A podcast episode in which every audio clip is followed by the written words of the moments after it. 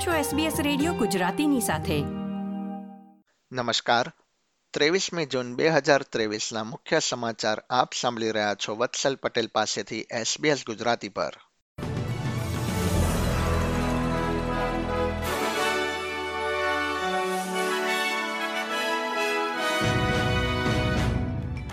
વડાપ્રધાન એન્થની એલ્બનીઝે ઓસ્ટ્રેલિયાના પ્રથમ નેશનલ સાયબર સિક્યુરિટી કોઓર્ડિનેટરની જાહેરાત કરી છે. ઉલ્લેખનીય છે કે તાજેતરમાં દેશમાં વધી રહેલા સાયબર હેક્સ અને તેને સંલગ્ન ધમકીઓ સામે દેશના રહેવાસીઓને સુરક્ષા અપાવવાનો કેન્દ્ર સરકારનો ઉદ્દેશ્ય છે.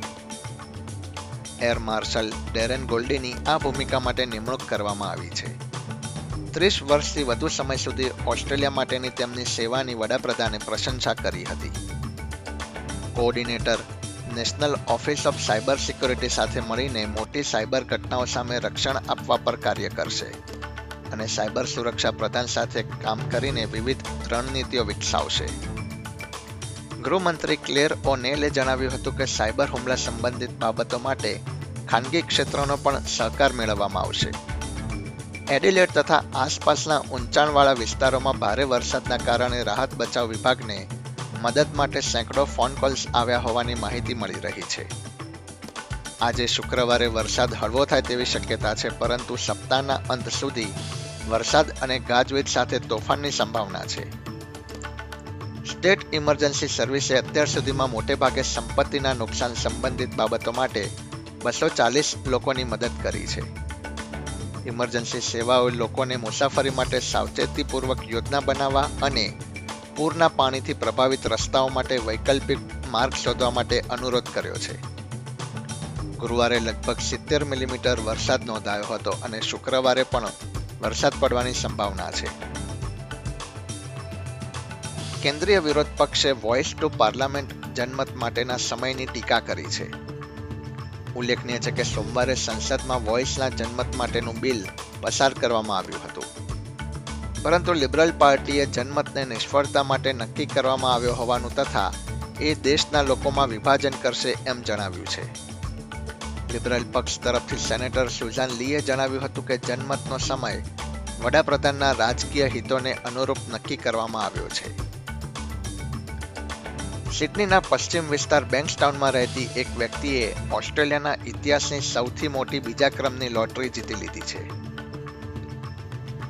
ગુરુવારે યોજાયેલા પાવરબોલ જેકપોટમાં તે વ્યક્તિએ સો મિલિયન ડોલરની રકમ જીતી હતી. અગાઉ વર્ષ બે હજાર ઓગણીસમાં સિડનીમાં રહેતી એક નર્સે એકસો સાત મિલિયન ડોલરની રકમ મેળવી હતી. લોટરી જીત્યા બાદ તે વ્યક્તિએ અધિકારીઓને જણાવ્યું હતું કે તે હાલમાં તેની નોકરી યથાવત રાખશે.